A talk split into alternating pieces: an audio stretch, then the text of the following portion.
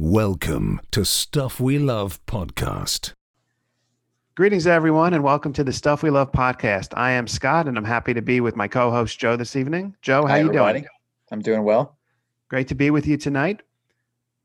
This is going to be to, here. yeah, absolutely. This is going to be a music episode, which we love having here on the Stuff We Love podcast.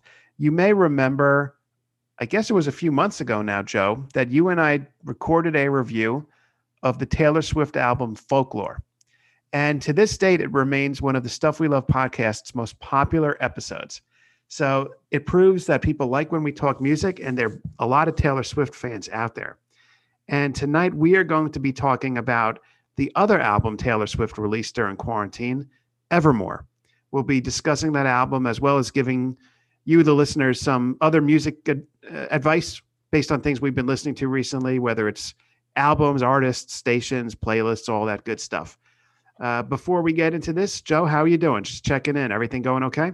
Everything's great. It's uh, you know, another year. We're moving along, and uh, I, I can't complain.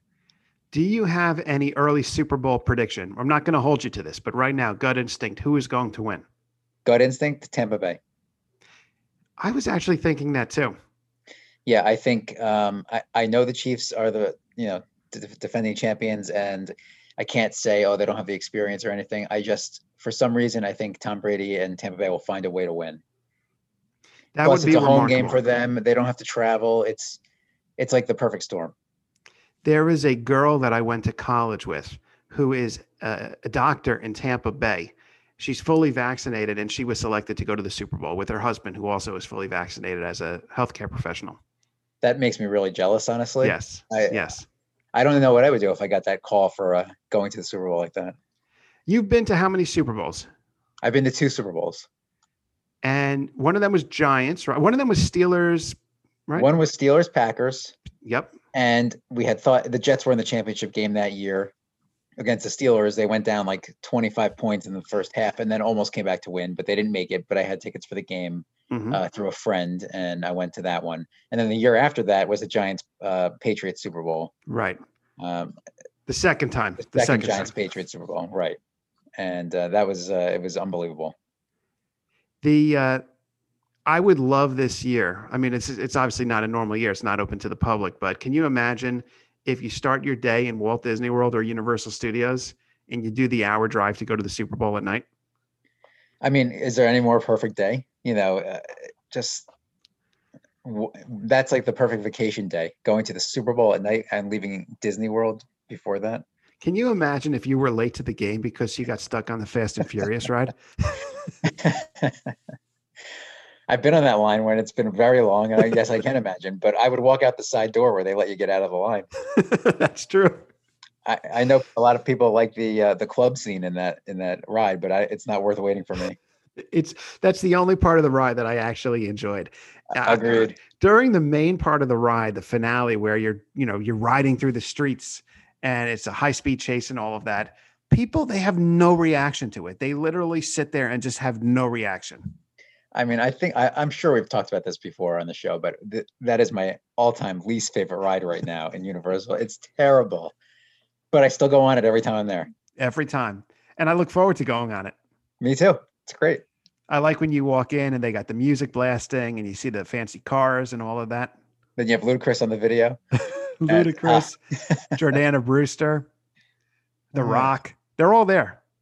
It's it, that part is good. I mean, it's fun for what it is, but it's such a bad ride. uh, I still just talking about it, though. I wish we were going on it right now. Me too. Be great. I hate the way they cram you in on that ride in Kong. You're really on top of people. They push you in. It's it's like uh, riding a subway in Japan where they shove you in the door. right. That's right. Uh, well, anyhow, let's get to the uh, main part of tonight's episode, which is the review of Evermore. So, Evermore has been called a sequel to Folklore.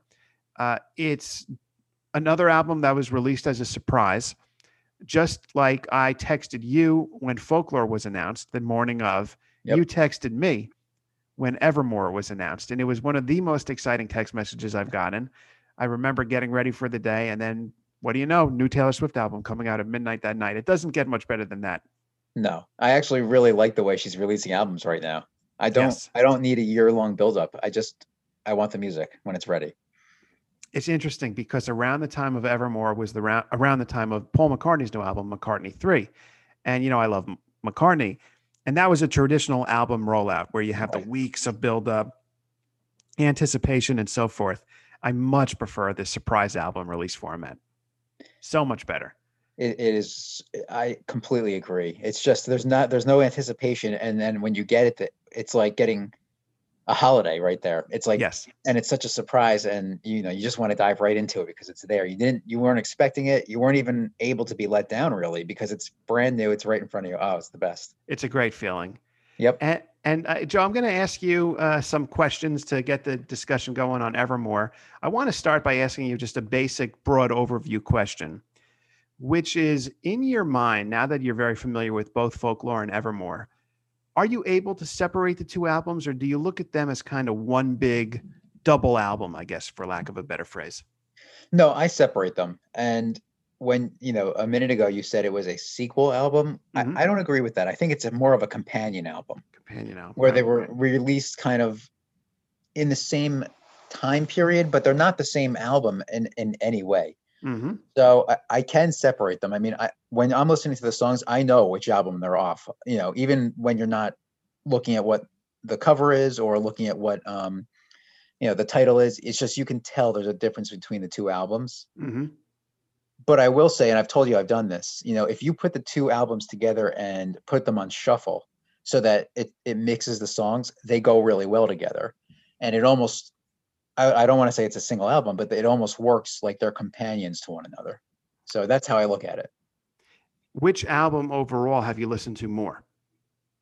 Well, I've listened to folklore more just because it's been out longer and I've been able to really like, you know, I have it on CD. I checked it out on CD. I have it on vinyl to see the differences. I, I have it, you know, on streaming. I I haven't been like that with Evermore, but I've listened to lately. I've been listening only to that. And when you look at the track list for Evermore, do you see, is there any major difference that hits you right off the bat in terms of the songs overall? Do they have a, because a lot of people were saying when Evermore came out, well, it's very similar to the sound of folklore. And I get that. It's very acoustic based, low key, not poppy music. Uh, but i i- do you find a difference in the, so the types of songs between folklore and Evermore? I think so. I mean, the songs on folklore would probably not be out of place on like a 70s album, almost like a singer songwriter album. And it's the same vibe from Evermore, but it's more of a Taylor Swift sound. It's almost like she's going back into not only just songwriting, but but the melodies and the way the songs are constructed. I think I don't know. I just I, I think they're different. That's all. That's the best thing way I can say. it. They're just different. I understand. Let's talk about some of the tracks. So uh, let's start with th- the last song on the regular edition of the album. There's a couple of deluxe tracks. And the reason I start with that, which is the song Evermore featuring Bon Iver, is because we had said with Folklore, the duet between Taylor and Bon Iver was one of our highlights of the album. And what's your take on the song Evermore from this album? Where do you rank it as compared to the previous co- collaboration? So that's a very interesting question because I really don't like that song. Neither do I. I- Neither do I. It's one of my least favorite songs on Evermore, and I, I don't know why that is. It's just I, I'm just drawn so much more to the one from Folklore. I, for some reason, it just doesn't work for me on Evermore, and and it might be my own issue thinking that it's going to be kind of the same, and then when you listen to Evermore, the song, it's nothing like that, you know. Versus um, this the the song on Folklore. I don't know. It's very hard, but hard to explain what I'm trying to say. But Well, I think here's what I agree with you. It is not one of my favorite songs on the album. And both the song Exile and Evermore, Exile was the duet between Yep. Taylor and Bon Iver from Folklore. They had a similar trajectory inside the song. It kind of starts off slow and you get this build up towards the middle end of the song. And I think that build up works better with the Yeah. song Exile. And I think the reason is it's a much more melodic song. I think you're right. Actually, now that I'm now that you've said that, I I- completely agree. When you know, in in Exile, where where it's him starting, then she sings, then they sing together, but they're singing different parts, and and the melody works. hmm It's a build up to the end, and then it kind of crescendos and then calms down again. It's the same type in Evermore, but in my mind, I'm I'm thinking, why do they have to copy that? They didn't need to do that again. They could have done something different. I just didn't like it that much. I'm with you. And, and you know, I when folklore came out, I, I was never really a Bon Iver fan. I didn't listen to him that much, even though I knew he had a lot of respect in the music industry. That's why I was so surprised when I heard the song Exile. I'm like, wow, this is such a great track. It's very beautiful and the vocals sound great. And that I think set very high expectations for this album. And I, it just didn't reach that. So Yeah. it's one of the weaker tracks on Evermore. There's no doubt about it. Yeah, I, I think so. I mean, I remember when um, Folklore came out and bef- we had the track listing before the album came out, and I said to you, I think Exile is going to be one of the, my least favorite songs on the album. It turned out to be one of my most favorite. Right. And in this case, it's the opposite. Uh, it's very interesting. And I also think I will say one more thing about Exile. Taylor now has had a number of duets over the course of her career. Uh, I'm talking about studio duets, not live joint concert appearances. And Exile may be the best one. It, it may be. I think so. I mean, it, I, I really can't think of anything that's as good. Some people may Um, say everything has changed with Ed Sheeran, but I don't Nah. think that reaches that level. No. And I like that song, by the way. I, I do too. Um, but it's not not even close to me, in my opinion. Can you now, Joe, spe- going from a song we weren't crazy about, can you give me an example of a song from Evermore that you are a big fan of? Uh, I okay. Um, the second song on the album, "Champagne Problems," I'm a big yes. I really like that song.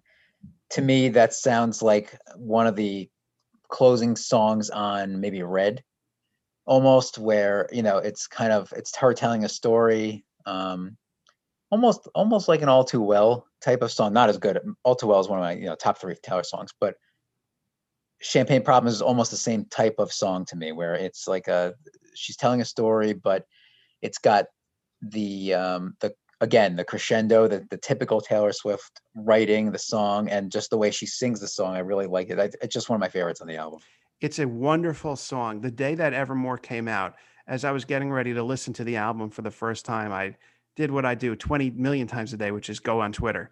And I saw people tweeting about champagne problems. So it set a very high bar for me when I listened to the track. And right off the bat, the way you describe it just now, I think was a great description. It reminds you of a closing song on Red, where the tempo is slow and she sets this perfect stage with the lyrics. I think the first line in the song is something like, You took the train for the week. I- I- yeah something about taking Yeah. a train. So right off the bat, it sets the picture, and the lyrics are amazing, and it's matched with this very haunting melody.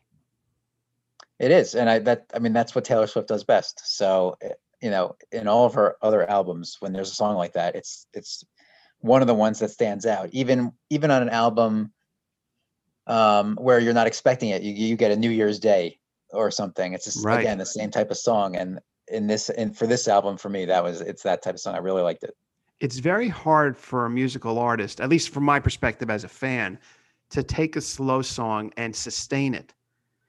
And she does that so well, whether it be with New Year's Day, like you just said, or Champagne Problems. Um, it's a perfect example of that. Uh, what is another example of your f- top tracks from the album? I also uh, really like track six, which is Nobody, No Crime. Yes. And that to me, it's just a fun song.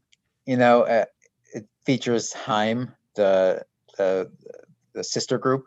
Right. And they're, I was actually disappointed. They're only singing in the background. Um, they don't really have a feature on the song, but it works. And it's just a fun song about it. You know, this is not one of those Taylor Swift based on life songs. It's it's a song about someone killing her husband, and it's just Right. it's just a fun song. It really, and again, that's another way that this is, album is different from folklore. There's no song like that on folklore where you have this really countrified, upbeat melody where she's singing about somebody killing their husband. It's just a different Right. kind of song, and I really liked it. It's fun. Do you do you like the part of the song where I, I don't know which member of Haim it is? She was with me, dude. Yeah, about the so I also like that she sings about Olive Garden. Like, who knows Taylor Swift's going to Olive Garden? right. Do you like Olive Garden? Uh, I like the breadsticks. That's about it. do you like you don't like the bottomless salad bowl? Uh, no, I, although if I ever go there, it's I only get the soup salad and breadstick deal because I don't really like their food at all. But It's Some of it's good, like the breadsticks. I used to go with my grandfather all the time to Olive Garden, and we had such wonderful meal. I have wonderful memories of those meals. And you know, the Olive Garden for a chain restaurant inside, it's a really nice looking place. That's why it's an upscale restaurant for some people. That's true. I love it. I really enjoy that place. But for the breadsticks, if take away the breadsticks, I wouldn't go. I would not go. No, it's like the cheddar bay biscuits at Red Lobster. But uh, Those are good. Those are really good. those, Those, are, excellent. dangerous. Those are very dangerous. But uh, Joe, I'm totally with you about "No Body, No Crime." That may be maybe my favorite song on the album. It's so much fun to listen to. You're right. It's an upbeat song about a topic that normally doesn't get an upbeat song, and uh, it's it's just really creative. Lyrically, it's so fun. All these songs lyrically are good. I mean, we keep saying the lyrics, the lyrics. That's Right. one of Taylor's trademarks. But it's really so great.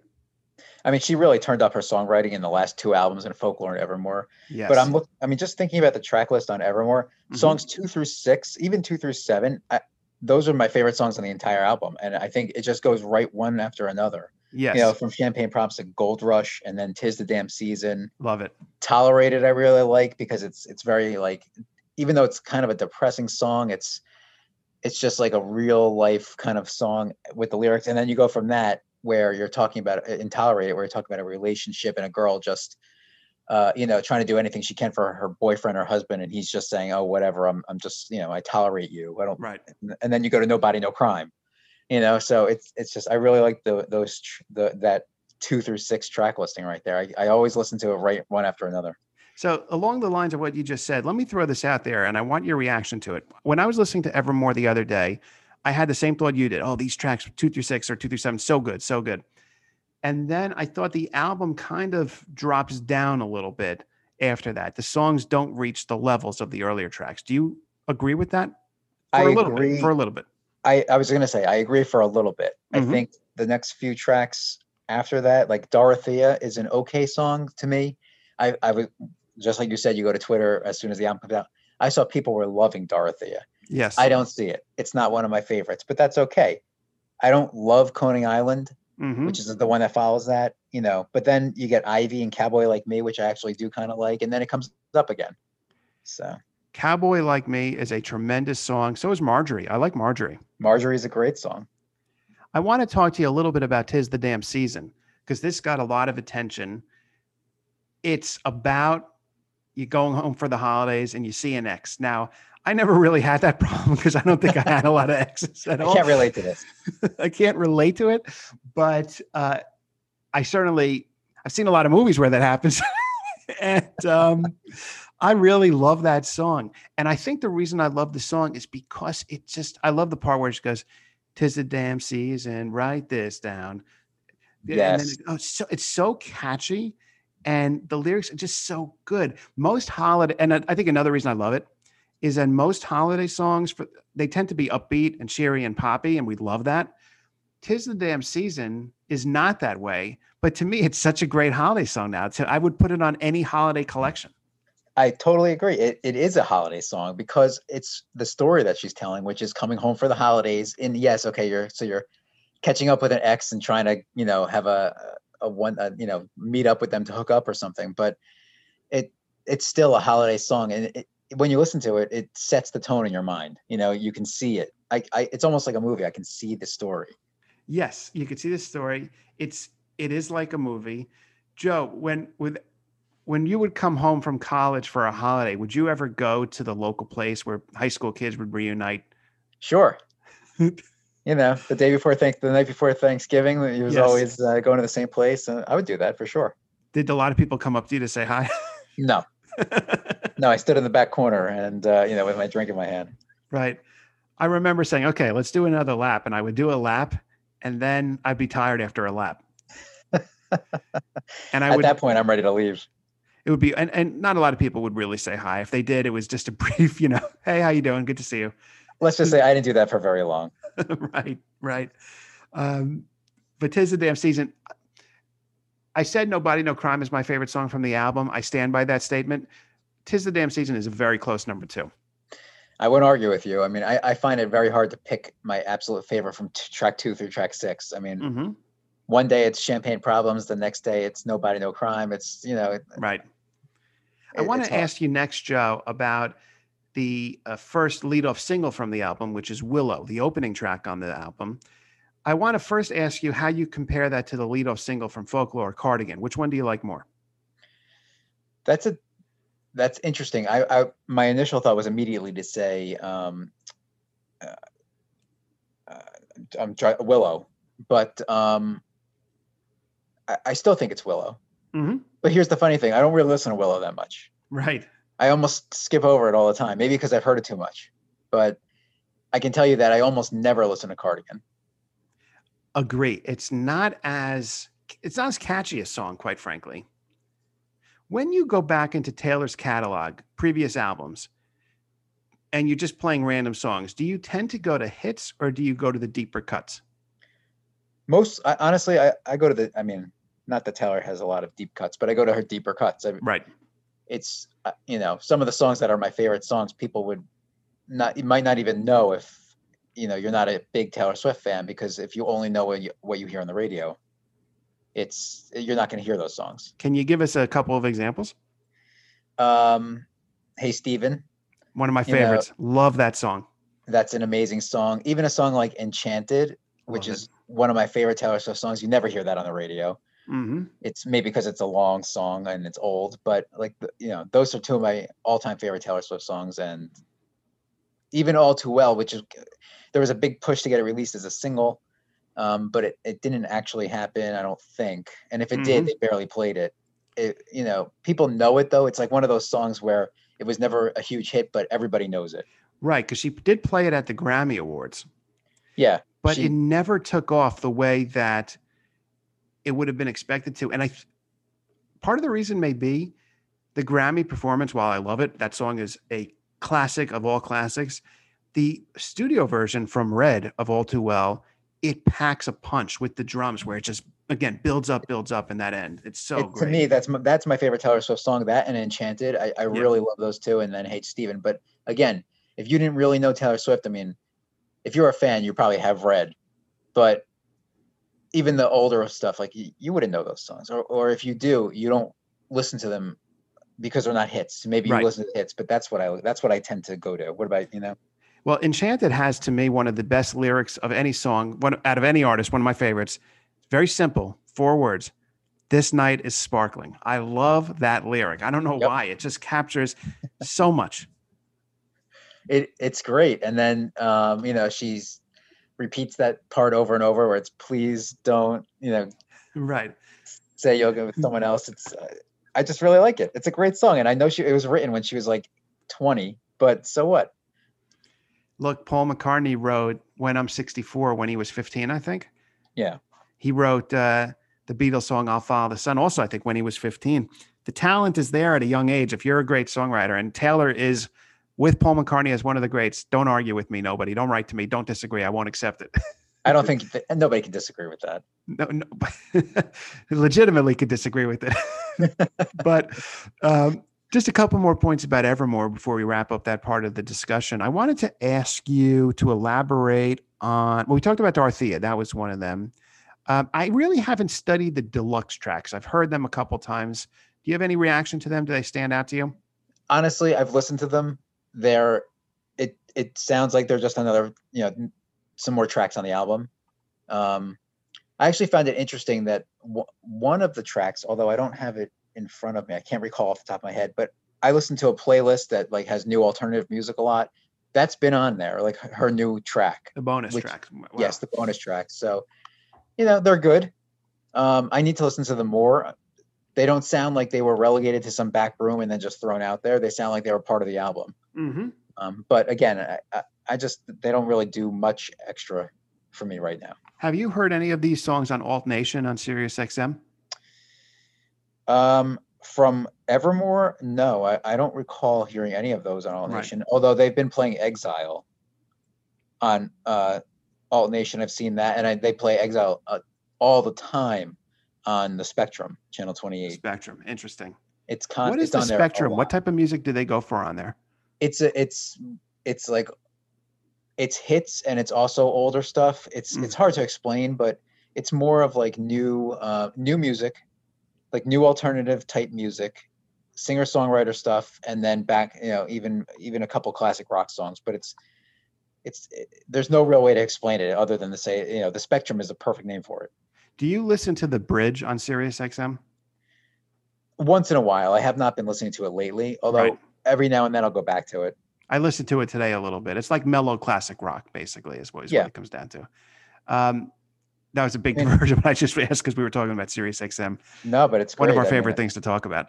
Yeah. But um, my last question for you, Joe, about Evermore and folklore. If you were, have you put together a playlist? You did, you mentioned you put together where you combine both albums entirely. Have you done a playlist where you take highlights for you from both and do like a 10 track playlist? I have not. I mean, you know, if I listen to it to the album, I don't mind just letting it play. Right. And like I said, I did do the uh, Evermore slash Willow playlist, which is basically all I did was put the two albums together and then put it on on uh, shuffle, which works really well, and that's all. That's good enough for me. I I wonder if you know with the Beatles they released the White Album which was like like a double album. And then s there's been this debate should they have released just one album and make it unbelievably good and so forth? Right. which the White Album it's very it's unbelievably good now but make it even like more condensed. Some people I wouldn't surprise me five ten years from now may say Taylor should have just done one quarantine album and it would be one of the greatest albums of all time. I disagree with that. I think that looking at the full body here, but it would be interesting to put together from folklore and evermore like a 15 track playlist and what songs would go on there. That would be really interesting. That would be interesting. I mean, I I'm sure it could be done. I mean, even Taylor herself puts together puts out these EPs where she picks out some songs from both albums and puts them on like a six track EP and thinks, oh, these are the themes. But I, I don't even know if that's a good argument. I, if you didn't have both full albums, just like if you didn't have the entire White album, would it be considered the same? Maybe maybe the songs the Beatles picked for the single album wouldn't be what you would have picked, and Right. then they weren't people wouldn't like it as much. Or the same thing with this. Maybe the 12 songs that Taylor Swift would have picked for this one album out of the 30 songs she has hmm aren't the ones I liked. If she, you know, it, to me, it wouldn't be good. If she put 10 versions of Evermore on an album, it wouldn't be the same. right. So- right.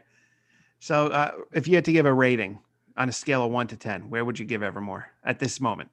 I'd give it an 8.5. hmm That's a good rating. I think I may go a little lower. I'd probably give it an eight. I can see that, 8.12. yeah. But, but I mean, it's, it's a I would- really solid album. Absolutely. and in a very difficult period of time 2020 through now taylor's music releases they've helped they've definitely been a nice thing to enjoy 100%. I mean, two surprise albums in a year. I mean, when when you're expecting nothing, honestly, because of the way she she just released Lover not that long ago, right it's it was uh, it, it was great. It's a nice gift. do you think we're going to get a third quarantine album some people are speculating I do not. I saw the reason they were speculating was because they saw some picture in one of her pictures that had another album name on it. I don't Right. believe that's an album. I think this is it, and I'm this is it yeah. Yeah. we may never hear these songs live because presumably when the world gets back to normal I mean, it would be we, we missed out on Lover Live, other than a couple of performances. You know, we never had those Lover Fests, and uh, there's big. That's a shame because that would have been a fun album for Taylor to perform live. That is a shame, honestly. I mean, those songs obviously are much more pop oriented, and they would have worked better in the stadium format where she tours normally. Right. And I don't know if she'll even do a real tour anytime uh, soon, or uh, you know, again, because she said she's said that she doesn't really have any interest in doing a tour like that very often. And even if she did, these songs, I don't think you can work them into a stadium type show. They would need to be like a Radio City Music Hall type show. Right, Right. I mean, maybe one or two songs, sure, like she always does. But Betty. yeah, that's a great song. I love it. I love Betty. Um, but again, I, I just I don't think we'll ever hear many of these songs live, and maybe Agreed. in you know 20, 30 years down the line. Right, the Taylor Swift 50th anniversary world tour. If I'm around, I'm going. Absolutely. uh, anyhow, this has been a fun discussion about Evermore. I really enjoy talking about these albums. And for all of our fans, if you haven't already, give it a chance. It's a great, great album. I know many of our Really. listeners have already listened. And I have a lot of friends that weren't into Taylor's music otherwise that have turned to folklore and Evermore and they really enjoy it. Yeah, I've heard that about a lot of people. Yeah. On that note, let's go to the second part of our podcast this evening. Joe and I are going to give you some general music recommendations. Uh, and we'll also do a quick stuff we love segment as well, something non music related at the end to wrap things up. Uh, but in terms of music, let's just go one at a time. Joe, I'll start with you. I'm going to ask you to give our audience a music recommendation. Could be an album, an artist you've recently been listening to, a Sirius XM station, and so forth. So, what's we'll do three each. What's your first recommendation? Three each. Okay. Um, I, I won't say what I was going to say because I've said it on the podcast before. So lately, I've been listening to an artist called Holly Humberstone. Mm-hmm. She is a very young, you know, maybe 20 year old uh, singer songwriter type artist. She has an EP out now called Falling Asleep at the Wheel. And there's about six songs on that EP. And I really think that she is going to be one of the, you know, the newer type uh, musicians that is just going to be all over the place um, at some point. I really think she's she, her her songs on that EP. I love them. Mm-hmm. And from the title track, "Falling Asleep at the Wheel," you know, it's just it's like, who wrote this? You know, how old were you when you wrote this? It's another Taylor Swift type, like singer songwriter, good lyrics. Um, maybe not the same level, but it's something I've been listening to a lot lately, and it's you know it's on Amazon Music and Apple Music and all that, and I just think she's really good. And did you first hear her on Alt Nation? No, uh, yes, I did actually. Madison and Alt Nation played her, um, and then uh, it was actually on one of the Amazon playlists that I was going to talk about anyway, which is Control Alt Repeat, Yes. which is this new, um, you know, new alternative music playlist that Amazon updates constantly, which is basically what I listen to all the time. She's on, she was on there, and that's how I get a lot of my new artists. Control Alt Repeat on Amazon Music. Yeah, it's it's my favorite playlist. By the way, how great is Madison? When I listen to Madison, I feel like I'm back in the '90s listening to just the traditional radio DJ. Kennedy from MTV. Yes. Yes. and uh, on and that's that's a good thing in a way. I I actually think she's funny. She makes me laugh. Yes. But but some people cannot stand her. I know they think she's incredibly annoying, and even if she is a little annoying, it's just she makes me laugh. She's funny and she's she's an she seems older and but knowledgeable about music. It's like right. I I, I relate to her. I like her. I wish we had Mike here. I'd be very curious to hear Mike's thoughts. Mike was a guest on a previous episode of the podcast. We've known him for years, and he stunned us by saying he listened to Alt Nation because I Joe was and not I think we're the, that from Mike. Joe and I were we're not expecting that.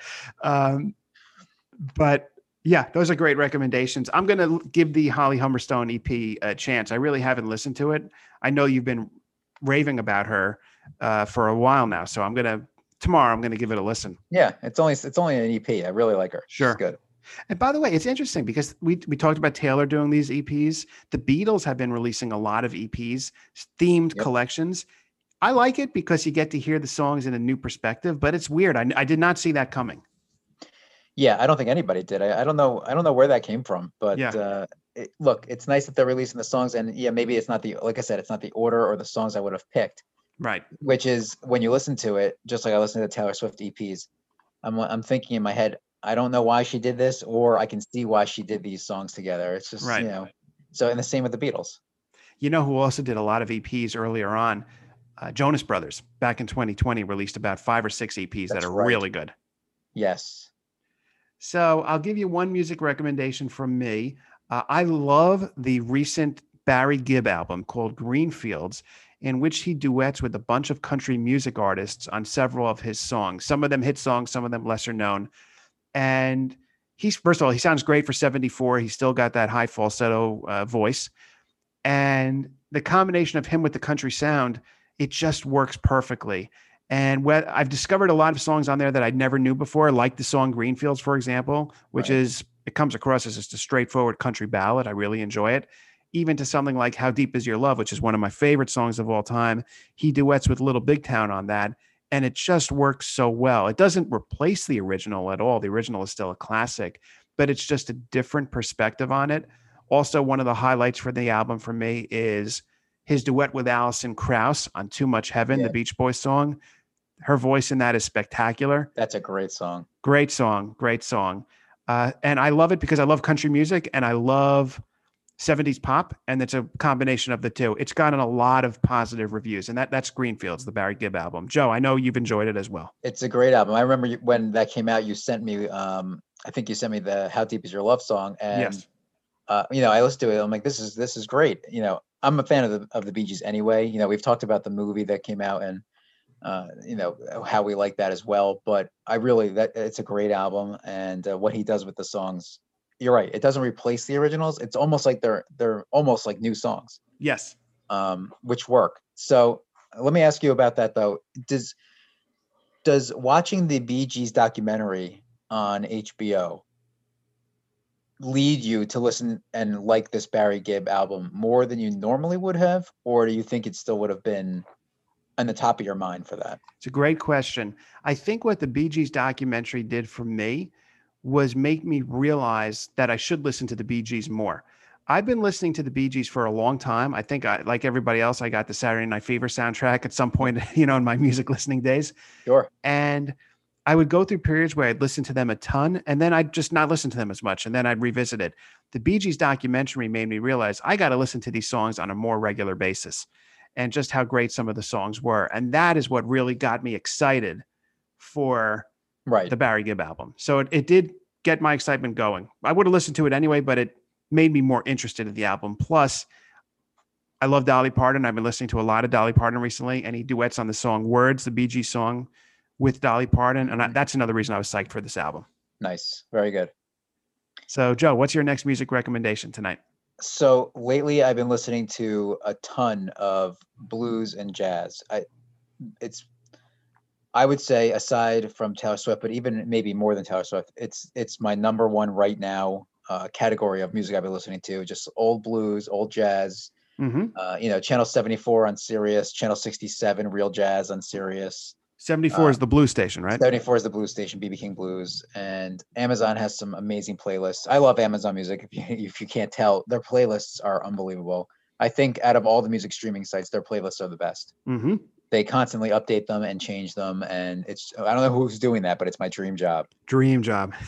Um, so wh- I just want to give a blues recommendation, and this is an old one. It's from 1974, and it's from a guy with his band called the Bobby Blue Bland hmm band, and he has a song called "Ain't No Love in the Heart of the City," which is in the it's it's blues, but it is just an amazing song, and it makes you it makes me happy, even though it's not a happy song. It just ha- it paints it the '70s in my head, hmm and like a, a like a I don't want to say like a steel town, but maybe like a California type, you know, inner city look where they're going in in and out of streets and things like that. And that it, to me, I, I love that song. It's been like one of my top played songs lately, and I've I've always had it. I just rediscovered it again, and it is it's great. Bobby You- Blue Bland, Bobby Blue Bland. yes, You had told me about that song, and I listened to it. I loved it. I immediately added it to my. I keep a whole collection of playlists of cool. I call them cool tracks, and I just add to them songs I like. Immediately added it. It's a great sound. You're right. It captures a '70s feel. It's like a- it's like a perfect soundtrack song to any movie from the '70s. that's exactly what it is. It's it's great. I it's. I mean, it's been sampled a lot. Jay Z has a sample of it uh, Mhm. on one of his songs, which you know, "Heart of the City" is the name of his song. But um, just the to me, nothing beats the way this this song sounds, and I just can't not like you know nod your head to it when it comes on, and you know when he pulls out the guitar and everything. It's great. The the bass, it's a '70s bass sound, and you know Right. what that is when when you hear it. You do. His vocals on it are great. And I was doing a Peloton workout. I told you this. And on a cool down, the uh, instructor played the a version of the song by Whitesnake. Yep. And it was really good. And I was so excited to hear that song. Out of all the songs in the world, by the way, what are the odds of that song being played right after you gave me that recommendation? the funny thing is it's like it's not a song that's on a radio in time you know it's like where does that come from and then they they put it on it's that's how these things work It's really great. Uh, that's a great recommendation, Joe. So, uh, all of our listeners, check out that track. It's awesome. Uh, another recommendation I'll give I recently started this biography of Frank Sinatra. It's part two of a two volume biography, and it's amazing. It's called uh, Sinatra the Chairman by James Kaplan. And he talks about everything from his movie career to his music career and his personal life. And I was reading about one of Sinatra's albums from the 1950s. I think it was 1954, Swing Easy. And that was his first album that he recorded entirely with the arranger Nelson Riddle. And the author was describing it, and I, I was familiar with the album, but the way he wrote about it in these glowing terms and talked about the collaboration between Sinatra and Nelson Riddle made me want to revisit it, which I did yesterday, actually. I went and listened to it again. It's just so great. So, my recommendation is to revisit all of Frank Sinatra's Capitol Records albums from the 50s. I don't know when he left Capitol for reprise. I don't know if that was late 50s or early 60s. I think it may have been early 60s. Yeah. But he really did invent the concept album. And you take something like Swing Easy, where the concept is upbeat, fun, romantic type songs. But then you get into something like in the wee small hours, which I started, I actually read about today, where it's a concept of lost love and mm-hmm. yearning, and it's just so perfect. Sinatra in the 50s is to me, I rank it up there with Beatles, Beach Boys, Mike, you know, Michael Jackson, uh, my favorite artist of all time. That that period is just gold. Um, I take your thoughts, completely Joe. Yep. completely agree. And I'll just say he he he went to reprise in 1960. Oh wow, thank And you. the only reason I know that is because they have a 36 disc box set that I would love to own, which is called the Reprise Years. right. And it's all of his music from 1960 on. uh, wow. Which I mean, don't get me wrong, I love Sinatra on reprise, but Sinatra on Capitol is where I first listened to Sinatra. Like those are the songs I first put on when you know I I wanted to even see what this whole when I was younger about what Sinatra was about. Yes. And so it still has a special place for me. And I really I love the Sinatra on Capitol years. yes. Um, it's the best. it really is and it you're absolutely right it just it it has that sound it's it it's like that is what sinatra is and uh, you know to me those are great those are great albums and great songs Can I ask you one Sinatra question, Joe, before we go to our final music recommendation? sure I remember speaking of Taylor Swift, I, I remember seeing an interview with her where she said that Justin Timberlake is the closest thing we have in our generation to Sinatra, somebody that does music and movies successfully in both. I get what she's saying from a conceptual perspective because Timberlake is a good singer and a good actor. Um, but to me, I look at Sinatra as irreplaceable. I don't think there's ever going to be anyone like him in entertainment history. He was like a he was a giant. he was a giant i mean i don't i don't look justin timberlake is a good singer he's a good actor but really what has he done not even music but what movies has he been in you can't even name them but you can name sinatra movies immediately Right. and it's not just you know the only other one i could think of on that level may, might be elvis you know Right. with the movies and the music And he's a Um, giant. Elvis is a giant too. right i mean you, you could probably put them pretty close to one another but other than that uh, you're right I, I don't think anybody can compare to sinatra Have you I ever thought really about can't who think would of be, anything just with them i'm just trying to think Yeah. of an artist who has done both music and movies and has risen to that level in the entertainment industry i i, I can't i mean i really you can't. You can't. And uh, like with Sinatra, I mean, he he was involved with presidents. He planned an, he he was putting together the entertainment for JFK's inaugural ball, and uh, and then he was at the White House with Ronald Reagan. Like that's not what most performers do. It's not like no, that. not at all. I mean, even somebody like Barbra Streisand, uh, you know, is she's a giant in her in her uh, genre and everything, and she's done movies and obviously, and you Mhm. know, songs and everything, and she's just amazing. But I don't even know if I would put her on that level. If you could meet any entertainer in history, living or dead, it would be hard to choose against Sinatra. I mean, I would. I think that's the go-to. I, I mean, I agree. I know there's a lot of people who don't like him or, you know, can't separate Sinatra the entertainer from Sinatra the person and what you Right. hear about his alcoholism and all that, uh, you know, uh, other things, but I would love to sit down with him. I mean, uh, can you imagine a room with him and Taylor Swift and you know what yeah, that would be amazing. Who's on your Mount Rushmore? Sinatra, Taylor Swift, and Ariana Grande. That would be an amazing dinner party. I would never want to leave that room. I would keep having it would be like a 40 course dinner so it wouldn't end. Um, yeah, I I know one person who had a very brief meeting with Sinatra. Like, he's got his autograph basically, and he had a very positive experience. I'm sure I've actually, and I did. I once had lunch with Bill Boggs, a former talk show host who interviewed Sinatra. But other than that, you know, to me, like if somebody said to me, "Yep, I uh, I knew Sinatra or met him," to me that's like knowing a president. I would want to know all the details. Absolutely. I mean, at this point, I would have loved to even just w- went to one of his concerts. Yes. You know, it's.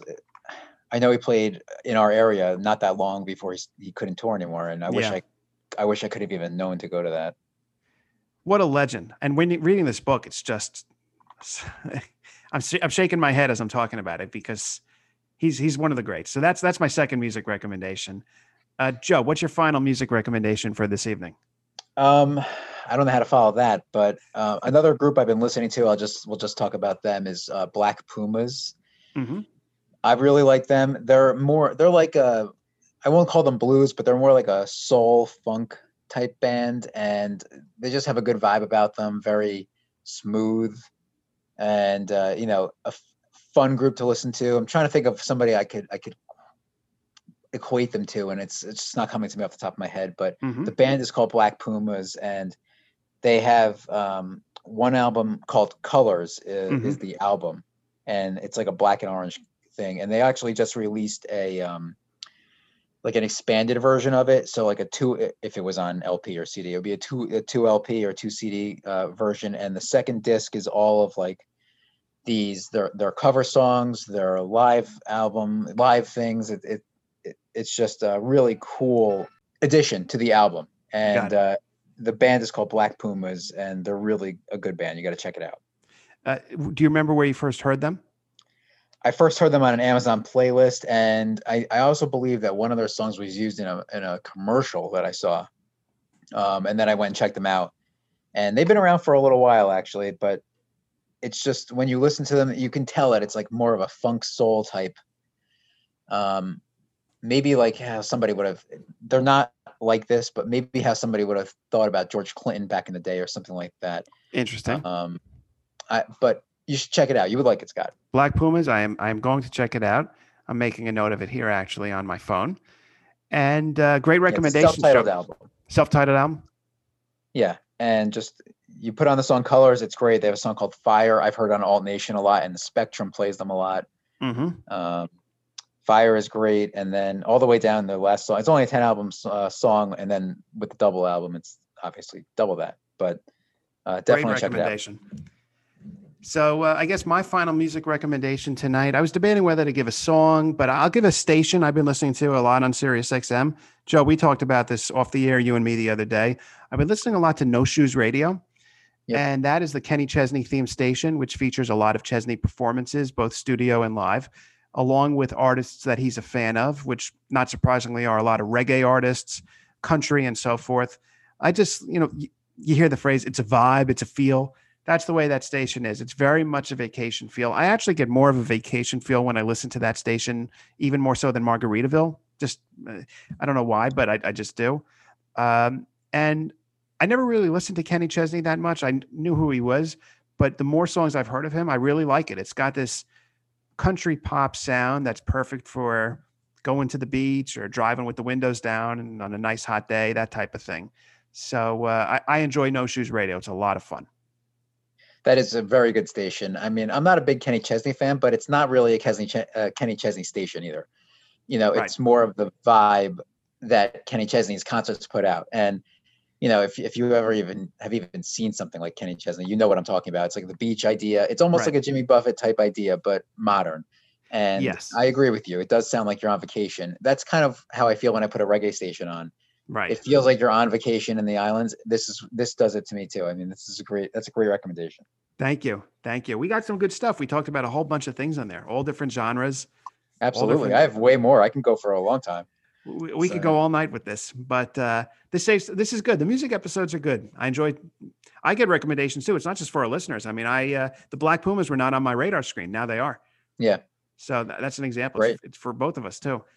Um, this has been great, Joe. So tonight we we talked about Evermore. We gave some additional music recommendations, and uh, thank you all for tuning in. We'll, we'll, we'll now turn to the part of the show where this is the stuff we love segment. We kind of have been doing that all night long, but uh, we'll choose something maybe non-music related for this part, uh, Joe.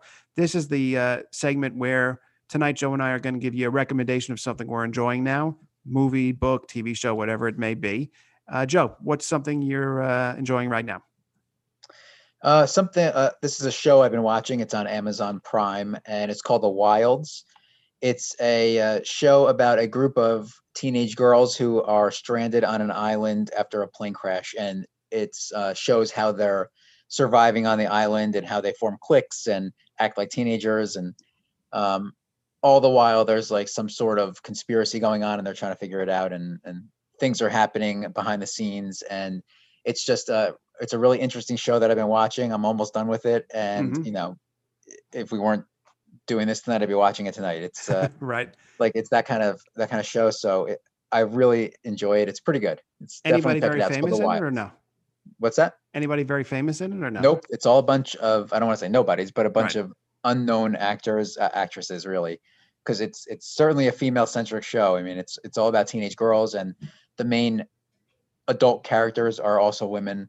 Um, but it's not even about that. You don't really even you know. It's not like it's pushing an agenda. It's just a really fun show about a mystery and uh, you know how they ended up on this island and what's going on, and also how they survive. And you know, everybody you know like that you know it, I w- I don't want to call it a teen show but it's about teenagers and it really is a cool show Very cool. That's great.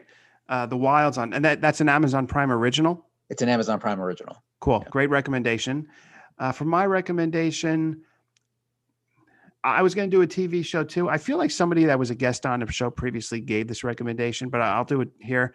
That's on Apple TV Plus. Ted Lasso is the show starring Jason Sudeikis, where he plays an American college football coach who becomes famous because he goes viral in a locker room dance video. And he's hired by an English Premier League soccer team to become their head coach and uh, it's the story of that. It's a very funny show. Each it's like the perfect show because each episode is about a half hour long, and it's just nonstop fun and laughter. It's a pure escapism. And I'm two episodes in. I just started it, but I'm loving it. It's a, I, I find myself laughing out loud. I like sports, obviously, so it's fun to watch from that perspective. Makes me want to go back to England because I see what it's like there, and I, it, makes, it makes me want to travel again. Uh, but it's it's a fun show, so that's my recommendation: Ted Lasso on Apple TV Plus. great recommendation i've heard a lot about that i have to watch it You would it like makes it. me wonder who comes up with these ideas you know it's like. I think. Well, he's a producer, Jason Sudeikis, on it. Wouldn't Yeah. surprise me if it's his idea. no it's great though It kind of reminds me a little like Major League, the, the baseball movie, in terms of characters involved and storylines and so forth. okay i gotta check it out You would love it. Yeah, it's really fun. And uh, with that, I'll tell our list we're on Twitter at Stuff We Love Pod. We're on Instagram, Stuff We Love Podcast. Our website is stuffwelovepodcast.podbean.com. You can write to us, stuffwelovepodcast at gmail.com. And if you haven't done so already, please subscribe to the podcast. You can find us online everywhere Apple Podcasts, Overcast, Spotify, iHeartRadio. Amazon now has podcasts, so you can check us out there and uh, leave us those good five star reviews. It makes it easier for others to find the show. And uh, hope everyone stays well and stays healthy. We'll be back to you soon with new episodes. And uh, Joe, this has been a lot of fun. This has been great i love these episodes Me too. Me too. And as always, we'll go around the table one more time. I am Scott, i'm joe and this has been the Stuff We Love podcast.